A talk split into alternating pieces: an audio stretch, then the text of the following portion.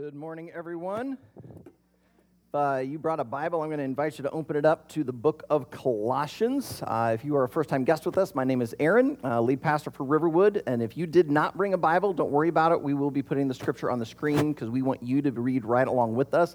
But I just want you to know at Riverwood, we really want you to have a Bible. So if you have a smartphone, feel free to download a Bible to that and feel free to use that.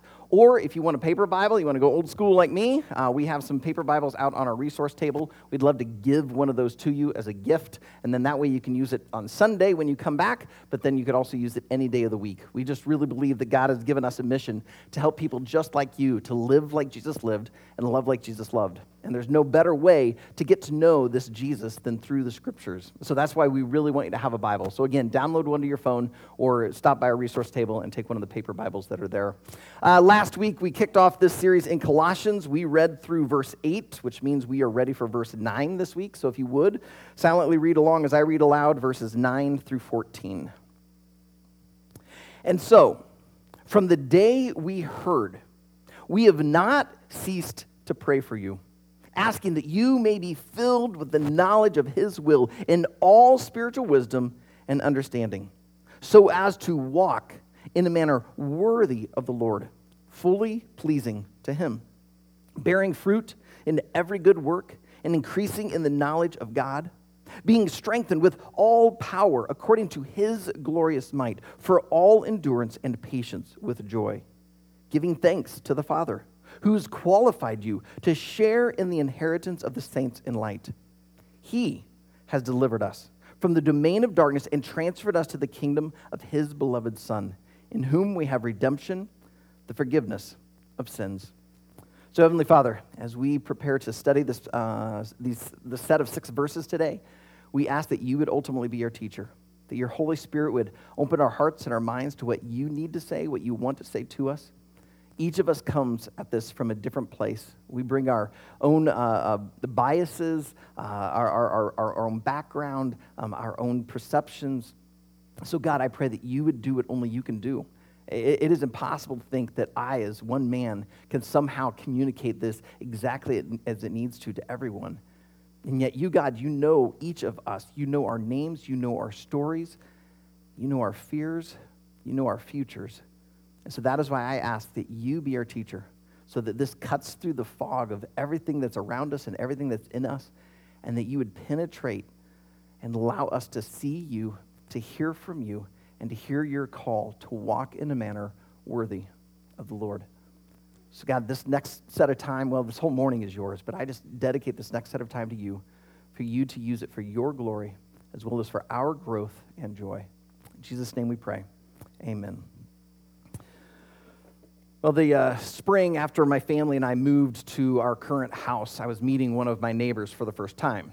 And so it surprised me a little bit when my neighbor said, So, um, I hear that you're a pastor who's moved to Waverly to start a new church. I was taken aback a little bit, the power of a small town. Uh, word had gone before me. So I had to, you know, say in the affirmative, yeah, that's, that's true. And then he looked at me and says, So, how in the world do you even do that? Like, like what does that look like? I found out that my neighbor was Catholic, that that was all he'd ever known. He got married in the Catholic Church. His three children were all baptized at St. Mary's here in town. Like, that was his realm of church. So, to have this new neighbor move to town to start a church, it just, it boggled his mind. He just couldn't wrap his mind around it. And so, he couldn't help but ask me, what does that look like? But my neighbor's not alone. All of us have this sense that when we encounter an idea that we don't understand or we only have a very vague notion, we wonder, what does that look like? Uh, this is the idea behind a podcast video series that a guy by the name of Anthony Padilla has started. It's just called I Spent a Day With. I'd never heard of this podcast. Someone was telling me about it this week. And I, I saw that he has topics on uh, uh, what's it like to have been a spy, uh, what would it be like to have escaped from North Korea? What would it look like to have survived a kidnapping? What, what's it like to live with PTSD? You know, he spends the day with these people, asking them questions, just interviewing, learning what he can, know, wanting to know what's it like in your shoes. Now, before you all start pulling out your phones and Spotify and like, ooh, I could head to this podcast or go to YouTube, just gonna warn you, it's very explicit. I saw a lot of E's next to it. Some of the subject matter, very edgy, would be rated mature. So don't start listening to this in the car, moms and dads, uh, unless you want to have a lot of questions. But the premise behind it is exactly what I'm talking about. He's basically trying to ask so, what is your life like? I think this is what the Apostle Paul is trying to get across to his readers. If you remember, if you were with us last week, we learned that Paul wrote a number of letters to a number of churches, but most of them he planted. He started those churches. However, there were two churches he did not start that he wrote letters to the book of Romans and the book of Colossians. The reason he didn't plant the church in Colossae is because it was a smaller town. It was not a strategic city. He went to Ephesus, which was about 100 miles west. He planted the church in Ephesus, and then we believe that there were certain guys, one by the name of Epaphras, who we met last week in verse 7. He traveled back home, probably, to Colossae with some other disciples, shared the gospel, some people believed, and a church gets started. But then Epaphras makes his way to Rome, where Paul is in prison, shares this news hey, this church has started in Colossae. Paul gets so excited, he wants to write them a letter. He wants them to know hey, I heard about this. That's why in today's passage we saw him start off with, man, I am thanking God for you and I'm praying for you. But what we learned last week was he also wanted to make sure that they knew the gospel. And so he wants them to know if you know the gospel, here is what your life should look like. Here's what it looks like, to use his word, to walk in a manner worthy of the Lord. So if, well, I, I say some of you probably, you know, if you came to Christ later in life, you might remember what those days were like. And, and those days when you may have been asking yourself, what would it like to become a Christian? Maybe you're here with us uh, online or you're in person and, and you're wondering, I'm not a Christian yet. What would it like to become a Christ follower? I remember years ago sitting down at a booth at my favorite barbecue joint in Cedar Rapids, sitting across from Zach. And I was really excited because I knew what the number four special was going to be like. But Zach was a little nervous. Not because of the food, but because of the questions rattling around in his head. Zach was not a Christian. I think I was about the only pastor he knew, so he invited me out to lunch because something was going on inside him. Something was wooing him, drawing him. He wanted to know what would it look like if I gave my life to Christ? And so if you're like Zach, this is the perfect passage for you to hear. This is going to give you a glimpse of what it would be like, what life might look like if you begin to follow Jesus. For those of you who are followers of Christ, today might be some good reminders. It might show you what God wants to do in you and what He wants to do through you. It might remind you some things that maybe started early in your life following Jesus, but maybe because just things have happened, you've kind of gotten away from. I think today could be a very encouraging message for a lot of you. So, with that, we're going to dive in. What we're going to see is that Paul begins to explain five different descriptions of what it looks like to walk with Jesus. And if you're a fill in the blank type of person, um, I actually got my notes to Manette before she printed, so they're actually in there this week. So if you want to fill in the blanks, you can fill in our five descriptors are being filled, increasing, bearing fruit, being strengthened, and giving thanks. Those are going to be our five. But before we work through each of those alone, we've got to go and talk about something else first. You see, he uses this phrase, walk. Well, in order for us to walk, we have to have some sort of ground upon which to walk. I, I don't think anti gravity boots have been invented yet. Right? So, what is it that Paul says we are to walk upon? Well, we actually heard it last week. As we dove into Colossians, we saw that he's calling us to build this foundation, to be grounded, or to use the term that we're using in the series, to be centered upon Christ. But because this theme is so important to Paul, he didn't just talk about it in last week's section, he gets right back to it this week. It's right there in verses 13 and 14. He, referring to God, has delivered us from the domain of darkness and transferred us to the kingdom of his beloved Son, in whom we have redemption, the forgiveness of sins. Because Paul wants to make sure that these people really truly know the gospel, he can't help but keep coming back to it. So even though he talked about what we saw last week, a few verses ago, he's already right back at it here. Now, the five descriptors that we're going to look at this morning, they're all verbs. But what we're going to see is that these verbs have, like, there's two people involved. We're going to see that there's a role that any Jesus follower has in, in performing these actions, but that God is also going to be involved in it. However, in verses 13 and 14, there are two verbs, but mankind has no role in it. It's all God. Look at the first verb. The first verb there in 13 is delivered. When the gospel came to the people in Colossae, it was brought by Epaphras. But did Epaphras save the people? Well, no. Did the people themselves save themselves? No. It was only God who delivered them. If you're using a different translation, I'm using the English Standard Version today, you might have a translation that uses the word rescued. Who did the rescuing? Who did the delivering? God. That's important to note because sometimes we believe in order for this relationship with God to start, it starts with me cleaning up my act. It starts with me stop cussing. It starts with me maybe beginning to read the Bible. It starts with me maybe going to church or going to a Bible study. And what Paul wants them to realize is your relationship with God did not start with you, it started with God. He did the work, He delivered you, He rescued you. And what did He rescue us from? He said, He rescued us from the domain of darkness. In a lot of ancient literature and in other religions, there's this idea, this concept that darkness is bad and evil and light is good. That's why in old westerns, the bad cowboy, the bad guy had a black cowboy hat, and the good guy had the white cowboy hat. Never mind the black's my favorite color. But maybe, maybe you're like me. You kind of actually like nighttime. You kind of like when the sun's setting and the stars start coming out. There's something peaceful about it. That's not what Paul's getting at.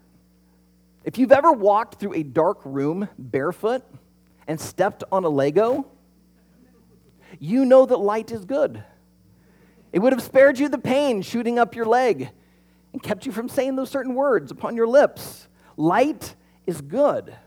He delivered us, He rescued us from the domain of darkness, and He's done something else. This gets to our second verb.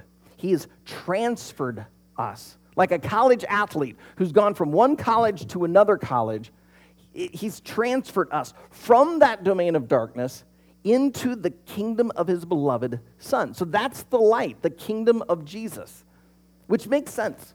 Jesus in John chapter 9 describes himself as the light of the world. Well, if he's the light, then he is the king of the kingdom of light. And in his light is his love, his grace, his goodness, his power, his presence. And he transferred us into that. But if you're honest with yourself, you may realize that the light has to be perfect because God is perfect and I am imperfect. And if you even let the smallest smidge of imperfectness into perfect, it's, it's no longer perfect. You've heard the, the phrase if you ever find the perfect church, don't join it because it'll no longer be perfect. It's that same idea. God is perfect. And if us as imperfect humans try to come into the presence of God, it's no longer perfect. That's why Paul doesn't stop writing here. There's not a period. He keeps going. He says that it is we've been transferred into the kingdom of his beloved son because it's in Christ we have redemption, the forgiveness of our sins. Just like when you go to the grocery store and you give a coupon. Well, does anyone actually use coupons anymore? you, you guys know what a coupon is, right? Okay, okay, I'm just, just making sure. Just like when you give a coupon and you get a discount, Jesus gave his life, but not to get a discount on you, but to fully purchase you. Eh, you see, the penalty of our sin was death. But Jesus went and paid it for us, gave his life so that our debt was erased, and we're now free. We're, we're, we're, out of it. We have the forgiveness of our sins. And if our sins have been forgiven, we've been washed away of them. And therefore, now, in the eyes of God, we're perfect.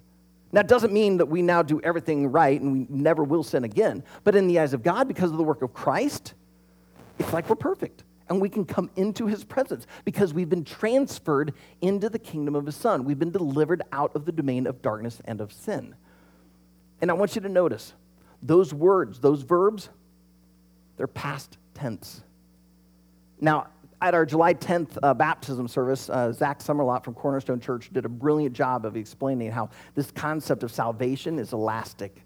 That as you study the scriptures, you see that we have been saved, we are being saved, and we will one day be saved. I think it's the same here. That yes, we are currently being delivered. If you are a follower of Jesus, you are being delivered, you are being transferred. One day, when you breathe your last, you will go into the kingdom of the beloved Son fully. But what we have to remember is it's also already done in the eyes of God. You have been delivered, you have been transferred.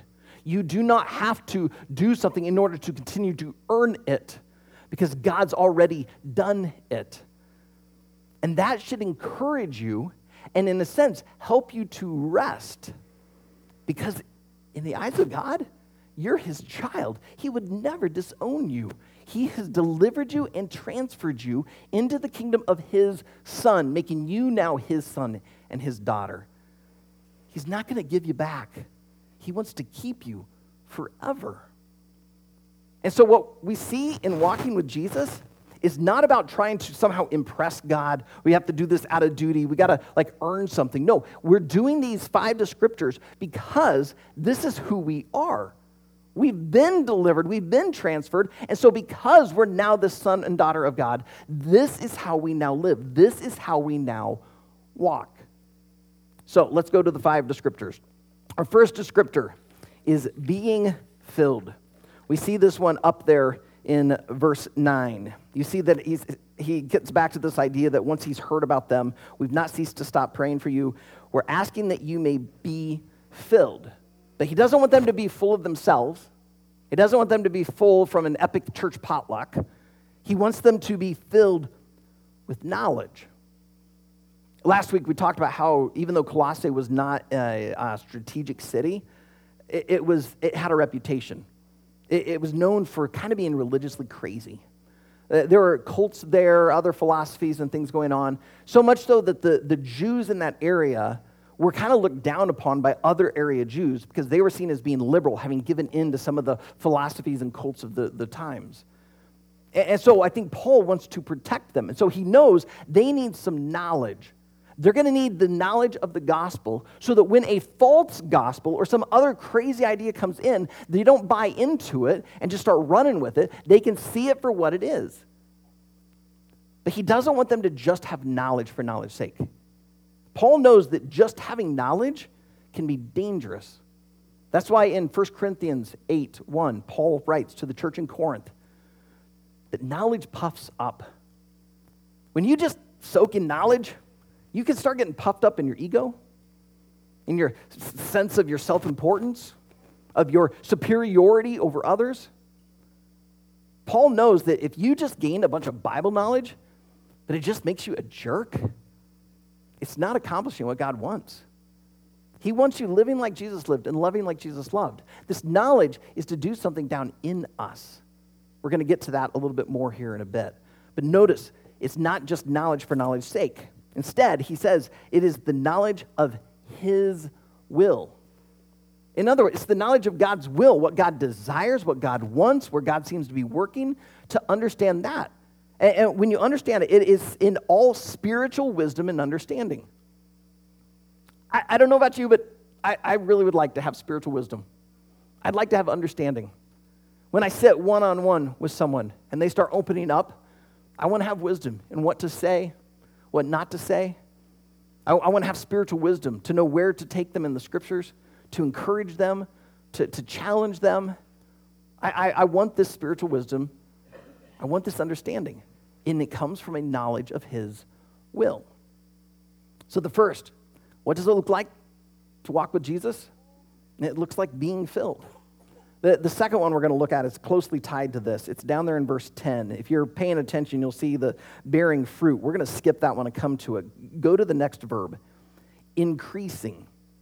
The reason I'm jumping over to increasing is because notice it says that we are to be increasing in the knowledge of God. So, in other words, it's not just to be filled with the knowledge of God, it's also to be increasing. Kind of like when you start filling a water balloon, you know, the balloon's like this big. Well, you can fill it, but you can continue to fill it. It can continue to increase.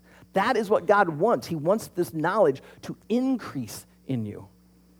Uh, many years ago, I uh, had the chance to sit down with Tony. Uh, Tony was a pastor that I had met online. We'd interacted online for probably a couple of years. And then for the first time, I was getting to sit down with him in person. So there we are in a Barnes and Noble uh, in their cafe. And, and Tony looks at me and says, Aaron, how long have you and Leanne been married? And at that time, we'd been married nine years. In my mind, we're no longer baby marrieds. Like, we're old marrieds. Like, we're at almost a decade. So I proudly said, nine years. And Tony looks at me and goes, You barely even know her yet. Now I was offended. And this is my best friend he's talking about. And he's saying, I don't know her? Like, what is up with him? Now that I've been married for over 24 years, I look back and realize, oh, yeah, nine years as baby marrieds. I barely knew her. I know her so much better now. I know even more of what she likes, what she doesn't, the things that get her excited, the things she tries to stay away from. I, I know her so much better. But you know where so much of that, that experience came, that, sorry, that knowledge came from? Experience. I didn't sit down with the, the book of Leanne and read through it and try to memorize it so I could do better on the exam. No, it's just time with her. There's time with God in the Word. But there's also time with God and gathering with other believers. There's time getting into a, a small group, just sitting one on one with someone and, and being encouraged by them. There's time just in worship, time in prayer. You start spending that time, you're going to be increasing in the knowledge of God. But again, this is not just a textbook type of knowledge. And the reason we know that it's not just the textbook type of knowledge is because of the describer that came just before it. Also, there in verse 10, the one we skipped over. Paul tells us that it looks like following Jesus, walking with him, it looks like bearing fruit in every good work. Uh, back at uh, Easter of 2020, uh, when the state of Iowa would not allow us to meet together, we were trying to figure out what to do for Easter. back in November, I had come up with this creative idea for my sermon. And so when we were not allowed to meet, I was like really, really bummed. Like, ah, I had this great sermon, now I can't do it. So, like, do I just have to wait another year? And then I started thinking, well, wait, what if we get really creative? What if we shoot this as a short film? So I invited Caden Badura to go out to Jake's family farm, and we shot this film. Some of you remember watching our little short film, The Four Chairs that short film sermon was a sermon about Mark chapter 4. In Mark 4, Jesus tells a parable about four different types of soil. He says a farmer goes out to sow his seed, but some of the seed falls on this hard path. It's so hard, it's packed, that the seed can't get down in it and no roots can grow. Other seed falls upon the soil that, yeah, it can get down into it, but it's so full of rocks that the roots just can't really grow other seed falls into this soil where, yeah, it gets roots, it grows up, but yet there's these thorns, these weeds that kind of choke it out. And then the fourth soil is so good that the, the, the seed goes in, the roots go deep, plants grow forth, and you see reproduction 30, 40, I mean 30, 60, or 100 fold. Well, Jesus then later tells the disciples that the seed is the gospel. God wants this gospel message of Jesus' life, death, and resurrection to get into your life and doesn't want to see it blocked out by a hard heart. He doesn't want to see it getting choked out by the rocks. He doesn't want to see it stopped because of a busy schedule. He wants to see His gospel, His love, His grace get into your life, take root, and something beautiful to grow. He wants you bearing fruit. And notice, it's bearing fruit in every good work. It's not just, well, I'll bear fruit on Sundays. I'll, I'll bear fruit between, you know, 6 p.m. and 8 p.m. when I volunteer at this place. No, it's bearing fruit in every good work. So it's bearing fruit at work, at school, at home, in the neighborhood, no matter who you're with, bearing fruit in every good work. But if you're like me, you're thinking like, oh man, I don't think I can be that on all the time. Like, that sounds exhausting. That's why Paul gives another descriptor. His fourth descriptor is down there in verse 11, and it is being strengthened with all power. It's being strengthened. Uh, this being strengthened, though, is not this idea of becoming like Samson in the Old Testament, right? Following Jesus is not, the goal is not to make you buff like Arnold Schwarzenegger, right? We're talking a different type of strengthening. Uh, Robert Gundry, in his commentary on the New Testament, says that this could be translated empowered with all power. I, I like that. This, this idea that we are being empowered by God's Spirit with His power to be able to go and bear fruit in every good work, to go and increase in knowledge, to go and be filled. That, that, he, that His power is coming into us and empowering us to do what He calls us to. And He says that it is to do this with all, uh, let me find it here, uh, for all endurance and patience. I don't know if you've noticed, life is hard. Sometimes following Jesus is even harder. Just going to give you, if you're not a follower of Jesus yet, I'm just going to tell you, you're probably going to hear some Christian tell you, give your life to Jesus and everything will be better. I'm going to tell you the truth. Give your life to Jesus, but don't expect everything to get better. Because sometimes it's just easier to go with the crowd. Sometimes it's just easier to give in. Sometimes it's just easier to believe what everyone else around you believes. Culture just keeps saying all these things, and man, it just sometimes it's just so much easier to just go, you know what, that sounds good. It doesn't matter that it conflicts with what I learned from here, it's just easier. And yet, well, think, think about the uh, uh, Colossians. One of the big things raging around in their day was circumcision. There were some Jews that had believed Jesus was the Messiah but they still held on to a lot of the old forms. And so they thought you need to be circumcised. In, in other words, you have to become a Jew before you can become a Christian. And, and we see in some of Paul's writing, like, no, your salvation does not come through the cutting of skin. Salvation comes through Jesus. It's the, it's the cutting of your heart, it's the conviction of your sin. It's through Christ. That's where your salvation is found. But that was the big debate raging all around. And some people, it was just easier to go with just give in. I'll just be honest, I don't think I've ever had that debate with anyone. It's not a deal now, it's faded.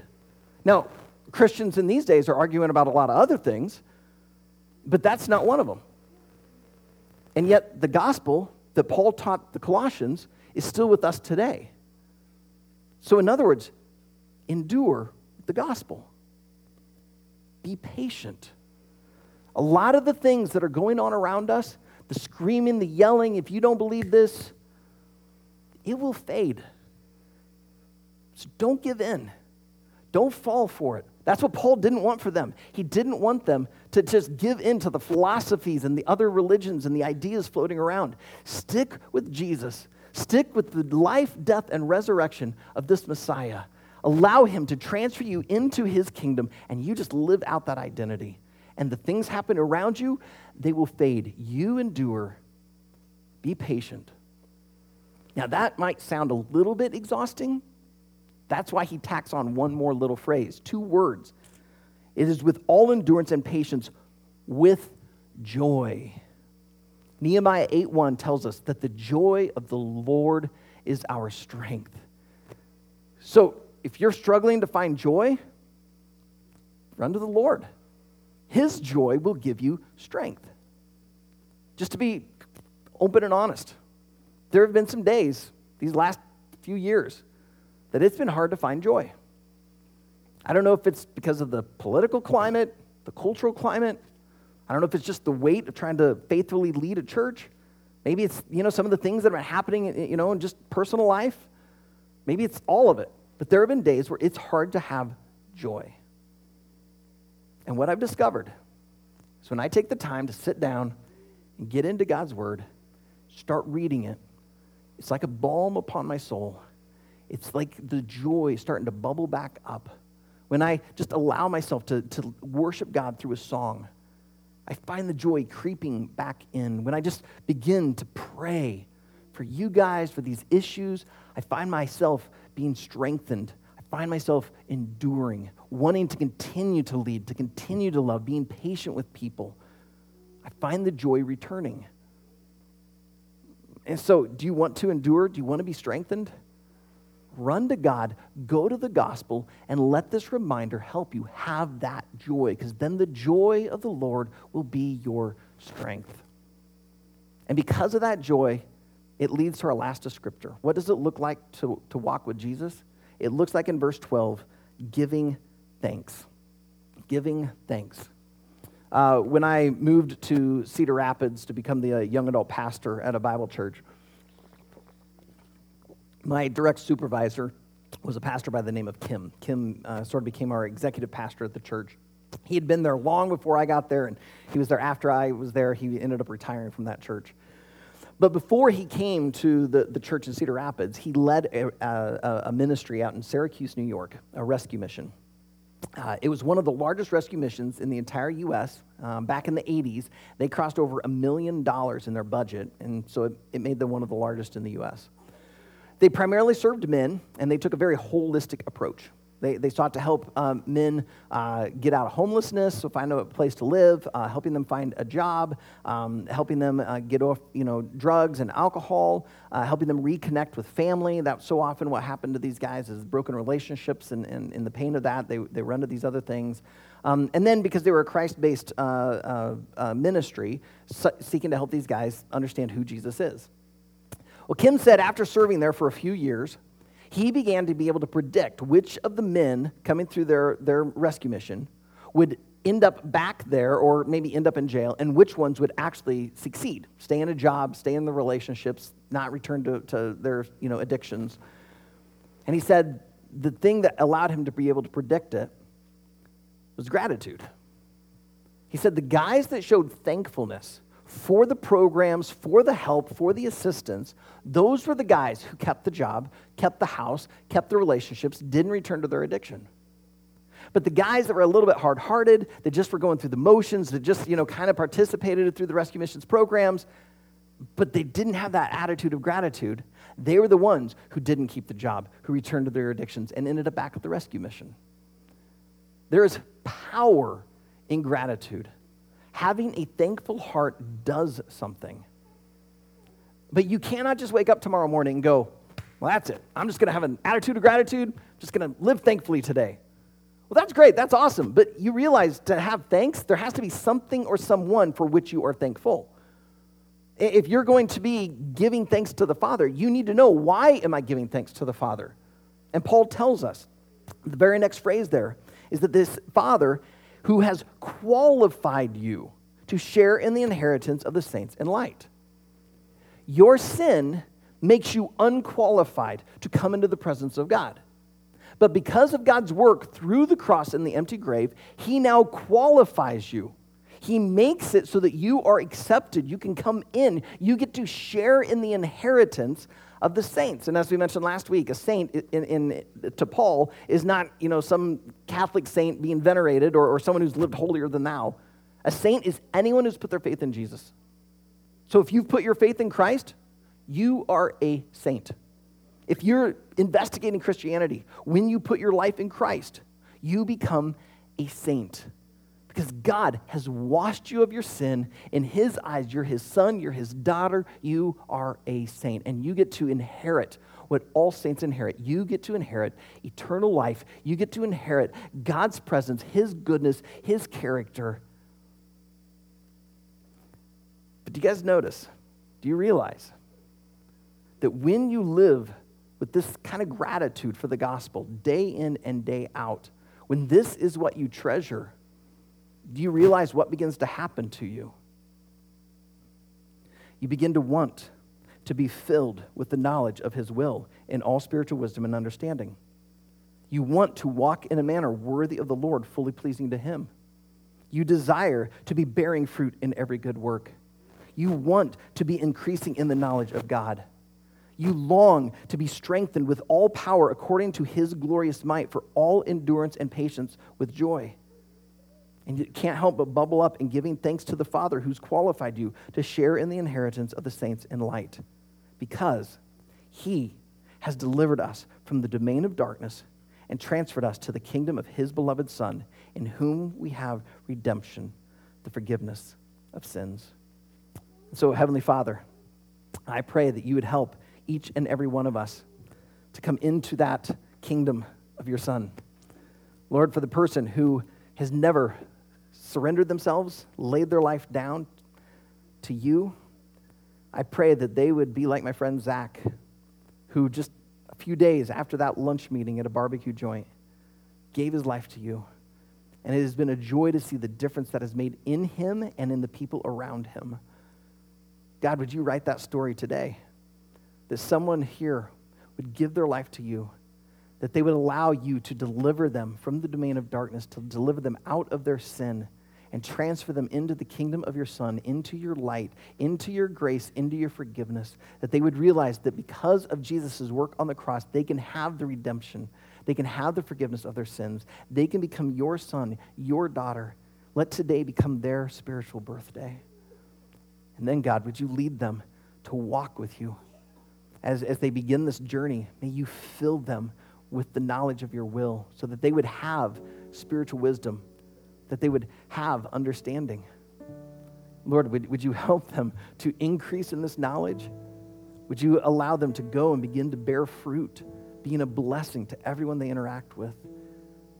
And then, God, would you make them strong, instill within them the strength of your Holy Spirit, that your joy would just uh, be bursting forth from them. Father, I don't just pray this for the person who today has their spiritual birthday. I pray for this for every single person that has already put their faith in you.